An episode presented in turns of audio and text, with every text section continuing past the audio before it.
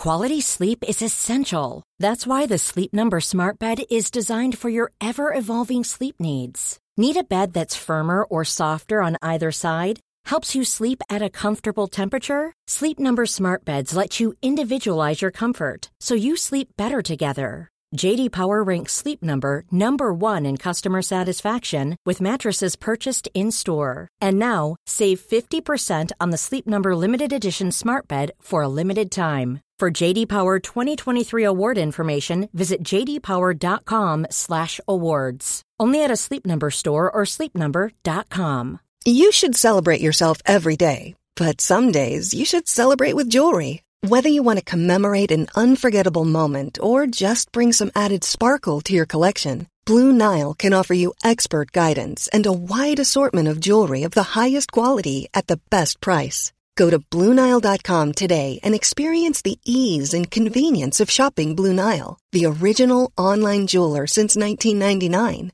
That's BlueNile.com. BlueNile.com.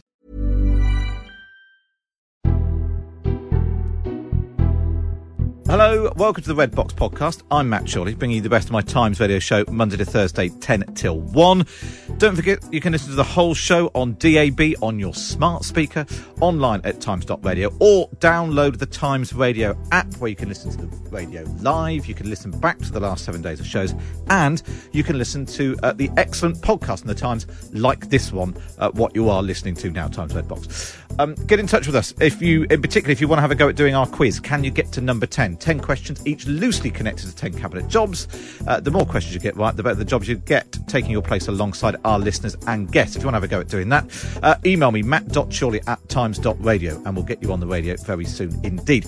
Coming up, as Boris Johnson announces plans for England to leave one version of lockdown and go into another one, which is just called Tears, uh, we have a tour of the UK to see how different parts of the country are preparing for that.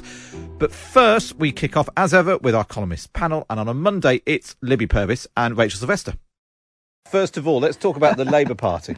Really interesting story in the Labour Party uh, in the Times today by Eleni Courea. Uh, the Labour Party has lost, uh, was it ten percent of its members between April and November? Uh, it's uh, lo- and at one stage was losing 250 a day. Uh, since Keir Starmer was elected last spring, with supporters of Jeremy Corbyn leading an exodus from the party. Um, really interesting this, uh, Libby, because um, obviously when Jeremy Corbyn became leader, uh, the, the influx was seen as a great triumph. He had, what was it, half a million, 600,000 uh, party members, and it was a sort of ringing endorsement of his leadership. Weirdly, Starmerites might see this as an endorsement of his leadership. This is exactly what he wanted. He wanted all of the sort of hard left Corbyn supporters out of the party.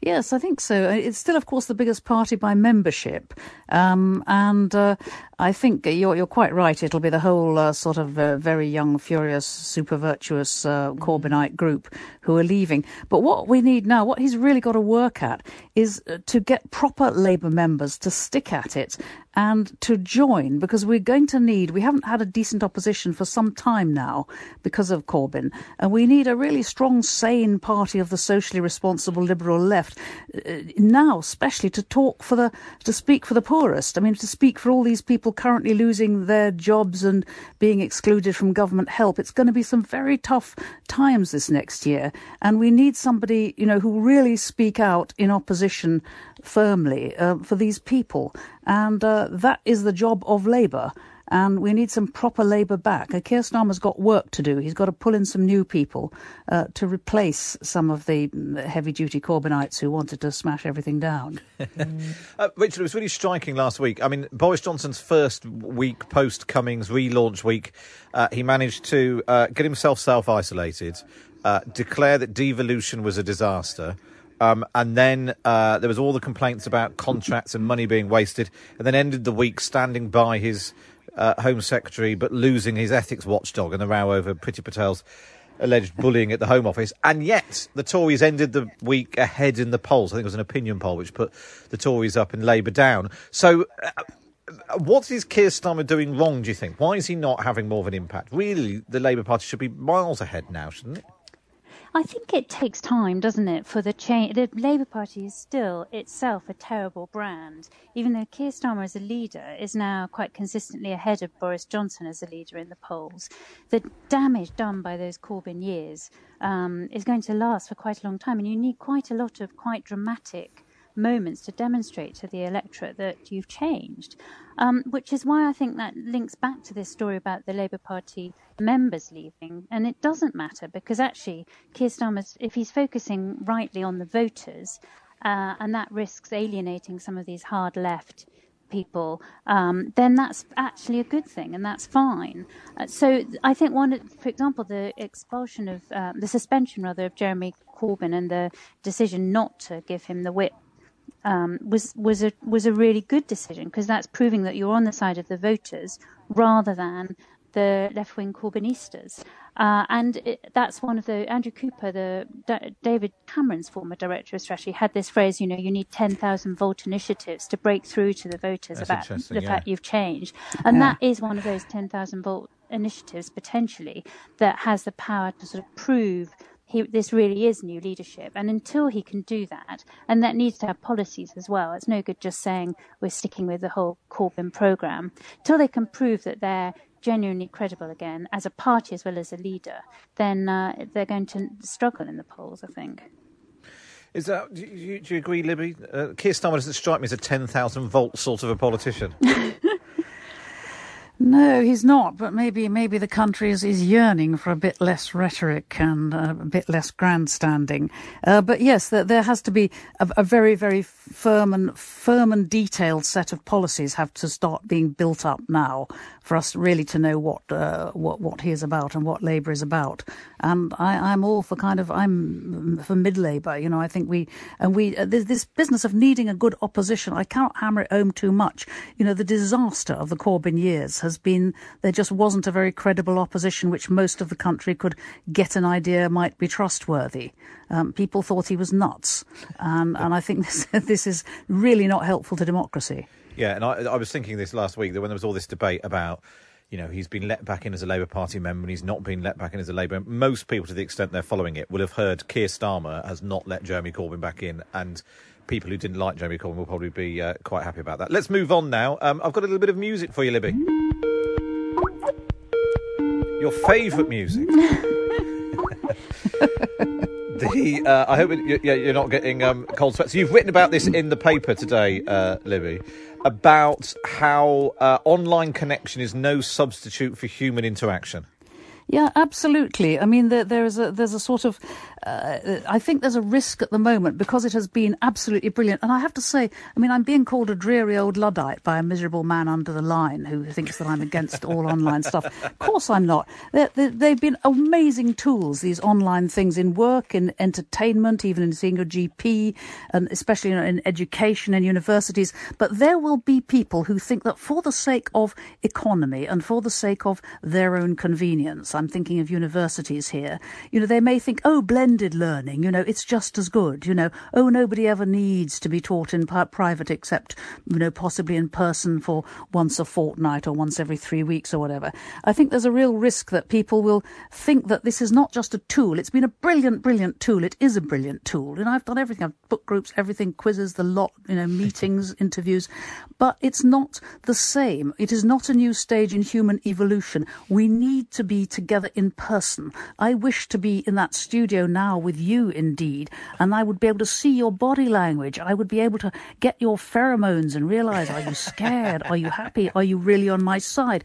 Think of meetings. There's a real risk, and I, I've known of one company where this is sort mm. of starting to happen now, where there's a little kind of elite of a very small management group who do go in and do have meetings, and that's where the real decisions get made, and all the poor old irks are sort of banished out to work from home and not really be part of anything and be presented to online rather than properly consulted. I think there's a difference between the two kinds of communication, and we need to be aware of it, and we need to know that we've got to get back into much more human interaction. There's a brilliant line in your column. We are animals, not angels. We need to breathe and laugh together. I couldn't agree with that more. Um, uh, We are beasts. We are beasts. Rachel, would you like to be in this uh, studio with my pheromones? I definitely would. I, I completely agree with Libby on this, actually. And you know, you just can tell when you're doing interviews for the paper, you can get what somebody says down the line, mm. uh, but you can't really get what what they are, the essence of them, the character, the emotions. Uh, so it's a very different kind of interview. You can have a sort of intellectual conversation. You know what points they're making, but you don't have an emotional connection at all with them, or it's much harder to do that unless you know somebody very very well. Um, and I also think, obviously, there's all the points about um, the inequalities being encouraged in education in particular. So the difference in mm. the online learning between the private and the state sectors is really shocking. And obviously, there are a whole lot of um, children who just don't have computers or access to good internet, broadband, or whatever.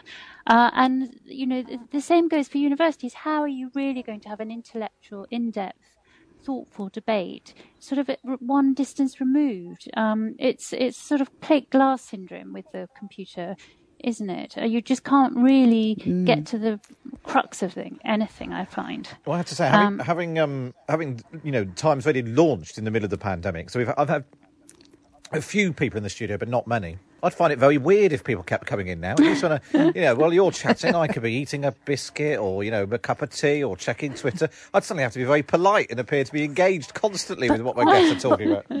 But listen, but Matt, on, on, on the other hand, another small point I make in this is what's so interesting is that actually audio only is better you know, uh, in person is best, and then uh, audio, and the absolute worst is video. If we were all talking now through a Zoom thing on video, we would not be talking as happily and freely as we are now.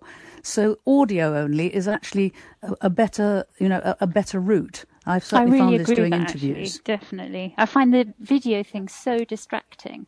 And I think your other point you make very well, Libby, is the entertainment, you know, theatre it's just not the same when you watch a sort of video production as actually being there in the mm. theatre with the audience, with the actors. You feel the frisson of the atmosphere in a way that just doesn't come across on a screen. Uh, and well, if you've ever been you in, in the Young Vic, you've been in the Young Vic where people actually gasp together in amazement. You know, it's mm. incredibly sort of warm audience. Yeah. Oh, it makes me so sad because I walk past that every morning on the way in, and just can't wait to go back to sit with close quarters with strangers and yeah, laugh and clap and gasp and whatever. Uh, someone's just um, texted in actually saying uh, presented to rather than consulted is how it's always been in my entry level admin job. I suppose that's sort of the point you're making, isn't it, Libby? That you get you get the bosses uh, mm. travel into London or, or travel into the office, make the decisions, and then present them. I'm just going to share my screen and present what you know the decisions that have been made uh, to everyone else via, via Zoom. I also find it much mm, harder to sort of intervene in online meetings. So I, am quite bad at talking in meetings anyway, in a sort of slightly pathetic way. But when you're in your uh, sitting at home and you've got the whole, it's sort of a much bigger thing to break in and actually pronounce, unmute yourself and say, I'm now talking in this meeting, than when you're there and you can just have a thought. I don't know whether Libby agrees with that.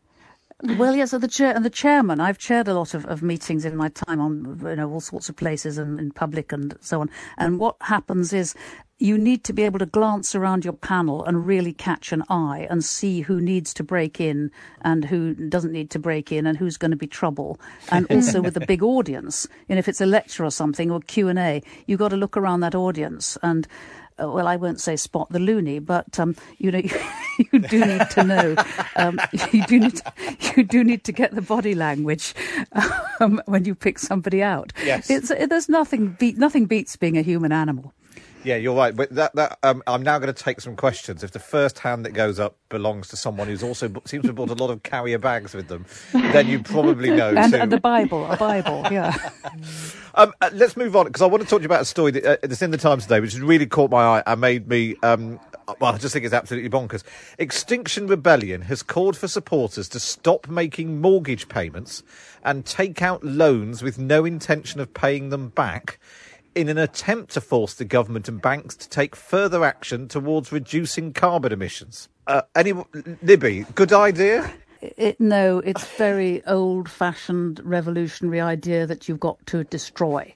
You've absolutely got to destroy, and then you will build again something better because you are cleverer. And that's it. You know, you want to disrupt business systems, you want to disrupt everything which civilization works on and which enables people to be fed and looked after by health services and so on. You've just got to disrupt everything. Um, and and then you can build something better. It's really old fashioned, basic entry level teenage revolution. you know, we've all been there, but some of us just grew up. But, but, Rachel, the thing that struck me about this is, is that there's, there's quite an obvious flaw in this plan. That if only a few people decide to not pay their mortgages or their credit cards, whatever, they will end up in a lot of bother potentially, while having no impact at all on um, saving the planet. They, well, exactly. It's a completely ridiculous idea. I don't see how it's going to work on a practical level. And then, as you say, the the sort of debt default people are going to be the ones in trouble uh, without actually having any genuine impact. It was a bit like when they um, glued themselves to the tube trains and all the you know, the nurses and secretaries who were trying to go to work in the city couldn't get there. And they were supposed to be complaining about fat cats or oil companies in the city. But actually, it's completely counterproductive. Uh, and hmm. unless what they, Rebellion... Sorry. Yeah. I was well, going to say what what they want is to be in trouble. They want to be pursued by bailiffs and police and courts, and then they can say that they're being uh, persecuted for their beliefs. You know that that that it's just the knock everything down um, mm. syndrome. It's very narcissistic because it's about them rather than actually making a difference. It's, this isn't going to make any difference to climate change at all. And actually, the, um, the big risk is it alienates you know, you, people from the cause. That's you know we were talking to well, um, someone exactly. we were talking about uh, polling and for support for various green measures. Um, just before you came on, and there was, you know, there's a real concern. This people just think this is completely bonkers. Uh, whereas actually, lots of people who do think we should be doing more to tackle climate change, uh, will just say, "Well, I can't, I can't support this lunacy." Exactly. It's also muddling up sort of capitalism and yeah the environment, which I do think Extinction Rebellion tends to do. So it's bring down the whole mm. capitalist system is the only way to save the planet. Whereas actually, there's quite a good argument that if you can get planes with much lower emissions through the market system, that's going to do more to uh, help the environment yeah. than just knocking everything down and destroying all. Or having your house repossessed. That was Libby Purves and Rachel Sylvester. Up next, there'll be tears at Christmas. I'm Sandra, and I'm just the professional your small business was looking for. But you didn't hire me because you didn't use LinkedIn jobs. LinkedIn has professionals you can't find anywhere else, including those who aren't actively looking for a new job but might be open to the perfect role, like me. In a given month, over 70% of LinkedIn users don't visit other leading job sites. So if you're not looking on LinkedIn, you'll miss out on great candidates like Sandra. Start hiring professionals like a professional. Post your free job on linkedin.com/people today. Quality sleep is essential. That's why the Sleep Number Smart Bed is designed for your ever evolving sleep needs. Need a bed that's firmer or softer on either side? Helps you sleep at a comfortable temperature? Sleep Number Smart Beds let you individualize your comfort so you sleep better together. JD Power ranks Sleep Number number 1 in customer satisfaction with mattresses purchased in-store. And now, save 50% on the Sleep Number limited edition Smart Bed for a limited time. For JD Power 2023 award information, visit jdpower.com/awards. Only at a Sleep Number store or sleepnumber.com. Hey there, it's Michelle Norris. I'm host of a podcast called Your Mama's Kitchen. When I travel, I'm usually looking for a way to find a taste of home when I'm not at home. And one of the things I love to do when I am at home is entertain. And Airbnb allows me to do that. When I was in California recently, I rented a house that had a great kitchen. And when we were sitting around the table, we're all thinking, we're in someone else's house. Someone could be in all of our homes as well. If you have a home, but you're not always at home, you have an Airbnb. Your home might be worth more than you think. Find out how much at airbnb.com/slash host.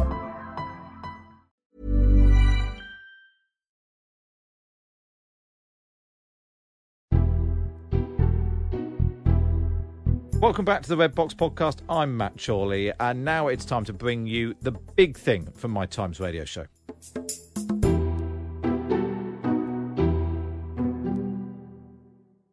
So now we know there will be tears at Christmas. The Prime Minister will be up on his feet virtually, it has to be said, in the House of Commons uh, later. Uh, he'll still self isolating Boris Johnson in uh, the flat in Downing Street, but he'll be announcing to MPs in the House of Commons the plans for the new tier system, which will be in place over Christmas, replacing the lockdown in England as it ends on December the 2nd. We're expected to hear that gyms and non essential shops will reopen.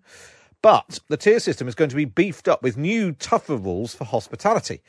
It means that some areas will end up in tougher restrictions after the lockdown than they went into the lockdown with. But what do the infection rates look like across England at the moment?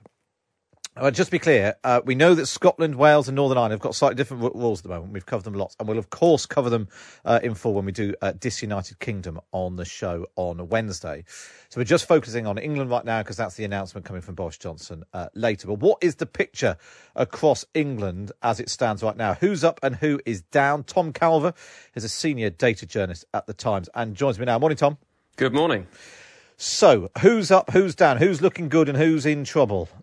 Yeah, well, uh, I mean, before we delve into the regional picture, let's just quickly recap the state of the of the national picture. So there've been about 140,000 cases in the past week, so that's about 20,000 a day, and it means our weekly rate of infections is about 240 per 100,000 people.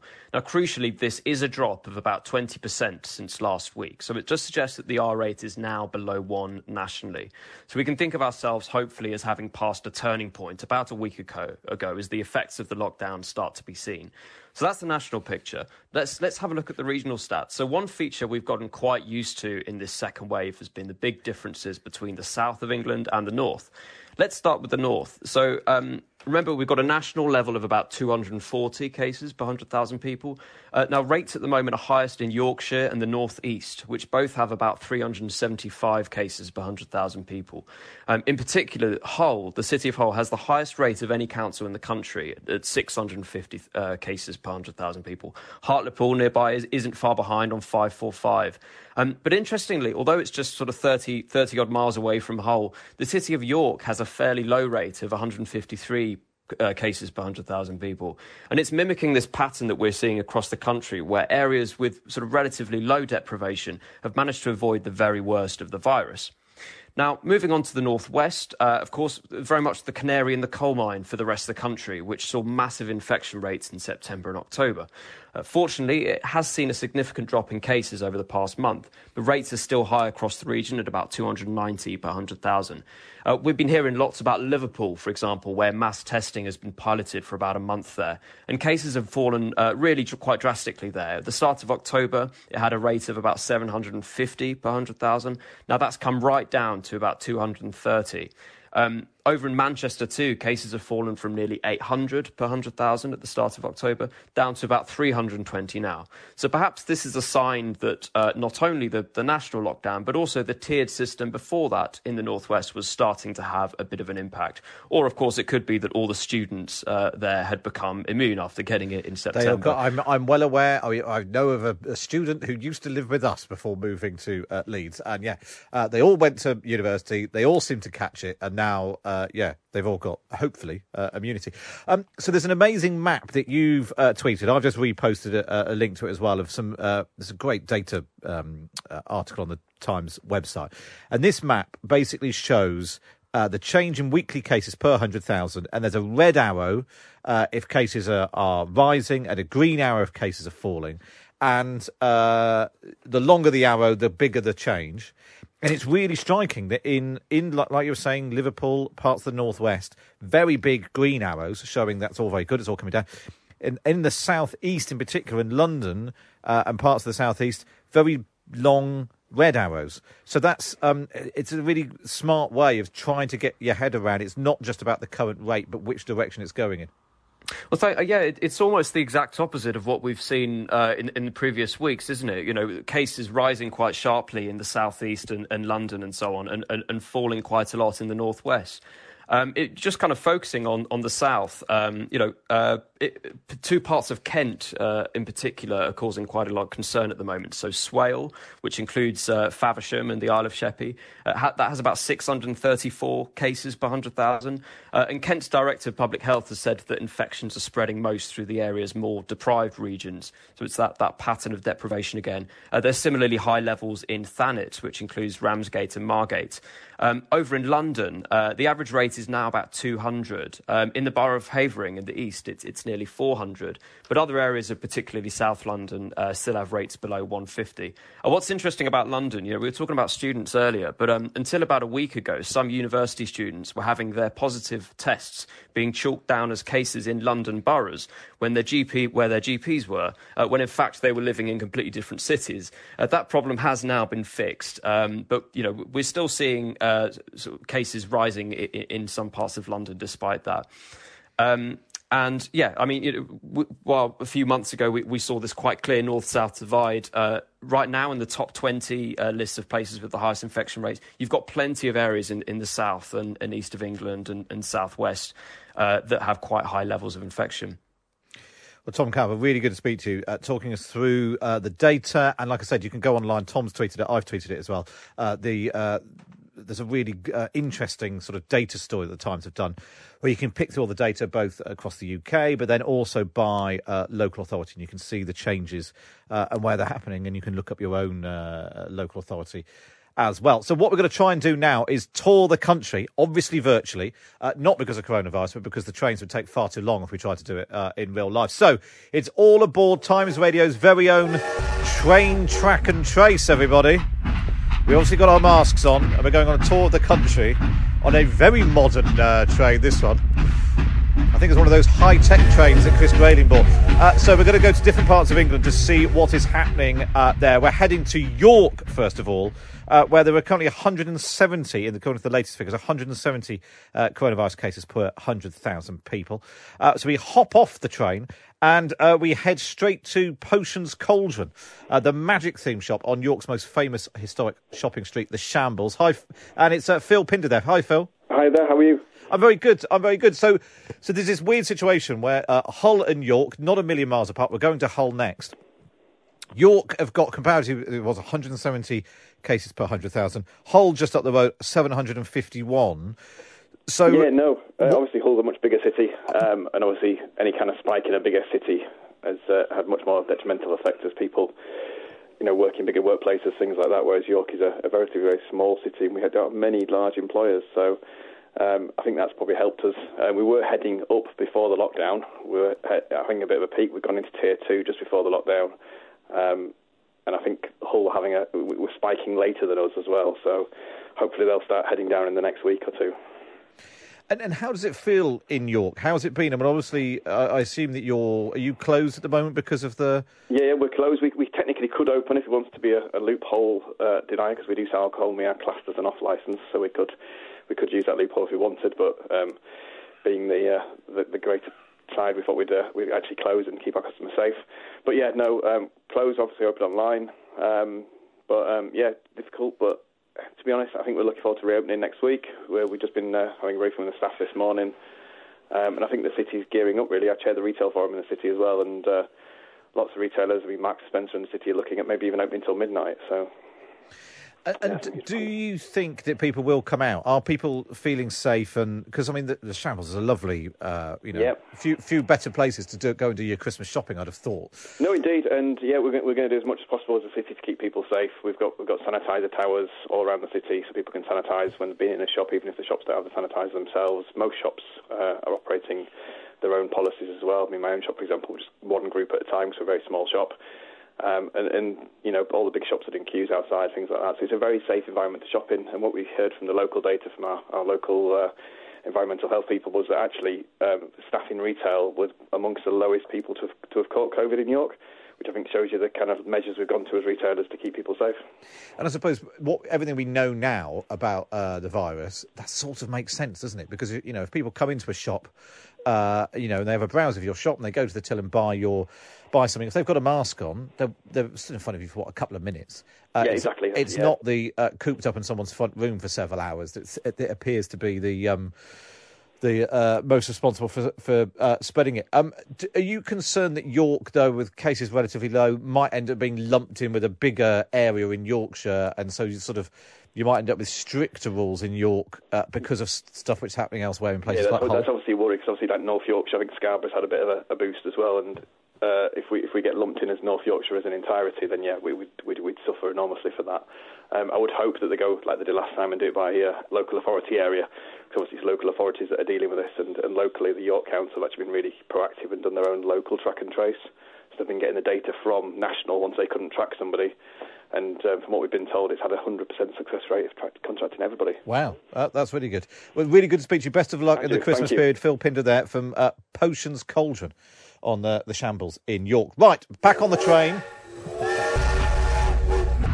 A very short train ride. Uh, we're getting, we're heading to Hull next, where um, the latest figure shows 751 cases per 100,000.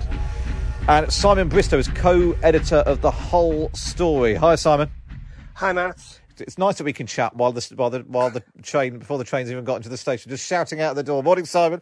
Um, morning. What is the we you've you've spoken to us before on the show? What is the picture in Hull right now? Uh, well, we're, we're still, as you said earlier, it's uh, at the top of the, the table for infection rates, which is obviously a concern. So we've got to get these numbers down. Um, but it, it's it's interesting just listening to York there. It doesn't feel in Hull like much of a lockdown. Uh, certainly not like it was in March. The streets are quite busy. Traffic's uh, you know quite heavy as well. So um, I'm not sure what the adherence has been th- this time, but obviously we've we've got to get these numbers down in Hull. It's very worrying.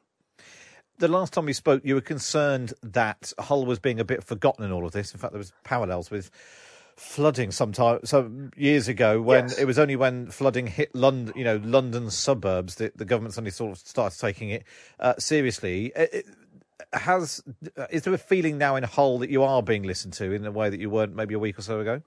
Yes, I think it, actually the day after we spoke, um, local leaders, including our three MPs, had had a meeting with the government's COVID task force. That was on Friday, I believe. Um, so that was positive. Uh, they're due to convene again in a couple of weeks, but it's obviously what happens between now and then that is going to be critical as to what shape we're in to, for coming out of lockdown on the second and what we go into and what sort of support there is available. Yeah, it, it seems as if Boris Johnson's going to announce the sort of the rules today, but we won't get exactly who is in what tier until Thursday. Uh, yes. I, I mean, I don't know, but my looking at the figures, you'd assume that Hull is likely to go into the highest tier. How how much concern is there in the run up to to Christmas, particularly for hospitality? Because um, it does sound as if most retail will be open, but hospitality in the run up to Christmas should be a really busy time for them. They might, at best, be able to do a bit of takeaway. Yes, that's right. Um, it's likely we'll be in three or even three plus, um, whatever that might look like. Um, so that's going to be really tough. Um, I think the council has asked for a little more support on things like discretionary grants for businesses um, to get them through this key period, because obviously that's their harvest. They would expect to make most, you know, most of the money for the year over the next few weeks up until Christmas. Um, what the, our restrictions will look like, we don't yet know, but it's it's it's clearly this is going to be another tough period. Well, we wish you luck, uh, Simon. Good to speak to you again on uh, on Times Radio. It's back on the train now, though. A slightly longer journey now from Hull to Liverpool. I, mean, I haven't actually checked. That feels like a journey which, although geographically isn't very far, might take ages and involve some changes. I'll check that though. We're heading to uh, Liverpool now, which obviously has uh, been undergoing the mass testing uh, program, with the army drafted in to try and uh, um, carry that out, with everyone offered a test whenever they want one. Les O'Grady is the owner and uh, brewer at Neptune Brewery in Liverpool. Hi, Les. Hi, are you're okay? I'm very good. I'm very good. Nice to speak to you. How are things in Liverpool? You're you're at the forefront of uh, of mass testing. You're the guinea pigs. How's it been? Yeah, we've been the guinea pigs, and I think um, by the looks of it, obviously it's been a success. Um, obviously, there's been a good uptake in people going for tests, and there's been um, uh, people who have been asymptomatic who've obviously been uh, ruled out and isolated. So I think, and as it sees in the figures, um, it does seem to be working. We've, we've got a drop in cases, and you know, it seems to have done the job. Uh, and have you have you had many tests? Uh, one. And Uh, how? due again this due again this week actually. so how does it work then? Do you get contacted, or do you just choose when you want to go in? You just you can just just just roll up, uh, literally just turn up, uh, give it give you details, and literally by the time you get home, you've got a, a response. And is and uh, and in terms of your business, Neptune uh, Brewery, how how has this lockdown affected you? Um, this one seems to be a bit worse than the previous one because uh, I don't know why. Whether it's just because it's shorter and everyone's decided just to to just sort of buckle up and stay at home. Uh, but obviously, uh, the bulk of our our business is selling into pubs and bars and restaurants. Uh, and obviously, with them being closed, we've literally lost the majority of our business. We've had to move to an online shop, so we're doing some direct sales online, and we do a takeaway from the door once a week for so people can get a bit of booze for the weekend. Well, that's. Uh, I mean, frankly, we could all do with that. And it, and in terms of. Um, obviously, we don't know yet what tier Liverpool will be in. It looks like Yeah. on the latest figures, Liverpool had 280, 280 cases per 100,000. Although that does seem to be coming, like you said, it's coming down quite markedly as a result Yeah. of that mass testing. Are you? How hopeful are you that the pubs and restaurants that you supply will be able to open fully, so that you can you can try and shift some beer this side of Christmas? Uh, honestly, not hopeful at all. Um, I don't see pubs being given the green light um, at all. They'll probably be able to carry on, maybe doing some takeaway.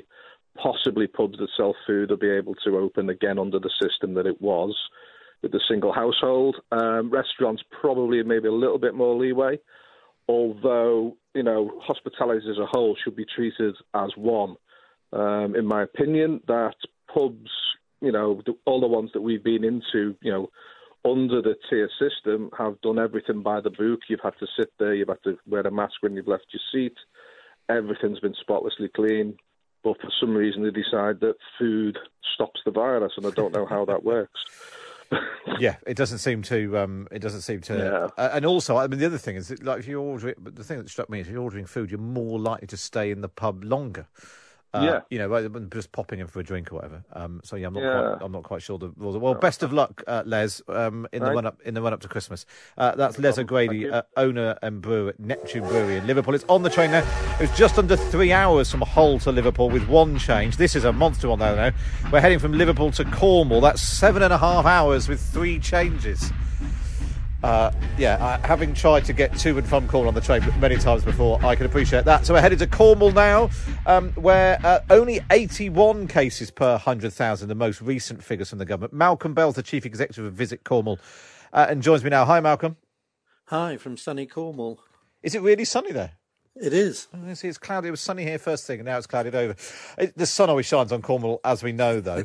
Um, uh, talk us through the picture for tourism in Cornwall. I mean, obviously, we're not in the sort of the height of it in uh, in the summer months, but um, you know, trying to extend the season and all that sort of thing uh, just hasn't been able to uh, happen this year.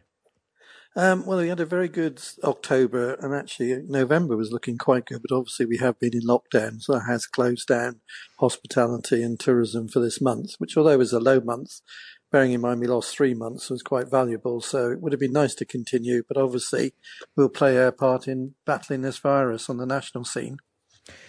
And what about the prospects uh, for the coming weeks and months? Is there is there normally a bit of a pickup around the Christmas period? People having Christmas and New Year away. Yeah, I mean that's the big challenge for the tourism businesses is to survive till next year. Long term and medium term prospects are good, but the old thing about uh, you know cash being king.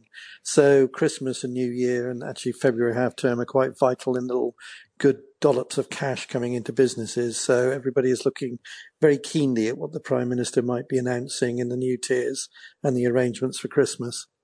And what's the case that you've been making making as uh, as Visit Cornwall? Um, that, that Cornwall should be, you know, like I said, it's got very low rates, and they seem to be uh, even coming down. So, uh, what what's the argument you're making about uh, what should be able to happen in Cornwall? I think the main thing is it is about communication. In fact, you know, we had two, over 2 million visitors down in July and August, and the rate actually didn't go up at all. In fact, slightly dropped. So we can operate. Admittedly, winter is a bit more challenging, but people do like to be outdoors. Um, the one thing we would like is a couple of things. One is the hinted at thing that you can finish off your drink or your meal uh, between 10 and 11, and that will help staggering and also enable restaurants to do two services in in a in an evening, which in the Christmas period would be quite critical. The other one is clarity on the tiers. Really, obviously, our our staying customers don't live in Cornwall, and the vast majority don't. So knowing what those tiers are and what the restrictions might be could could really affect Christmas, particularly if it's um, banning two households staying together, because a lot of people will rent a cottage out uh, or or anywhere really, and come down with the uh, with their children and maybe other grandparents there. So we'll be looking very keenly on that to see what the uh, what the regulations will be. Yeah, well, we wish you um, well down there as well, and I hope that we can, you know, we managed to have our week in Cornwall in August, and I hope we come back down soon as well. Malcolm Bell, the chief executive of Visit Cornwall, rounding off our tour. oh, we're coming back to London, are we? Well, I, I mean, that takes a very long time. Truro to London is going to take, uh, what, four, five hours probably. First Great, I've, I've wasted too much of my life on First Great Western Chase. Uh, but anyway, there we are. Uh, that is our tour of uh, England over, trying to get a picture of what's happening in different parts of the country. And like I said, you can go online and explore all of the data about what's happening to coronavirus in different parts of the country. Go to thetimes.co.uk uh, or go to my um, Twitter page uh, at Matt Chorley, where um, I've tweeted a link to the, the piece that Tom Calver was talking to us about.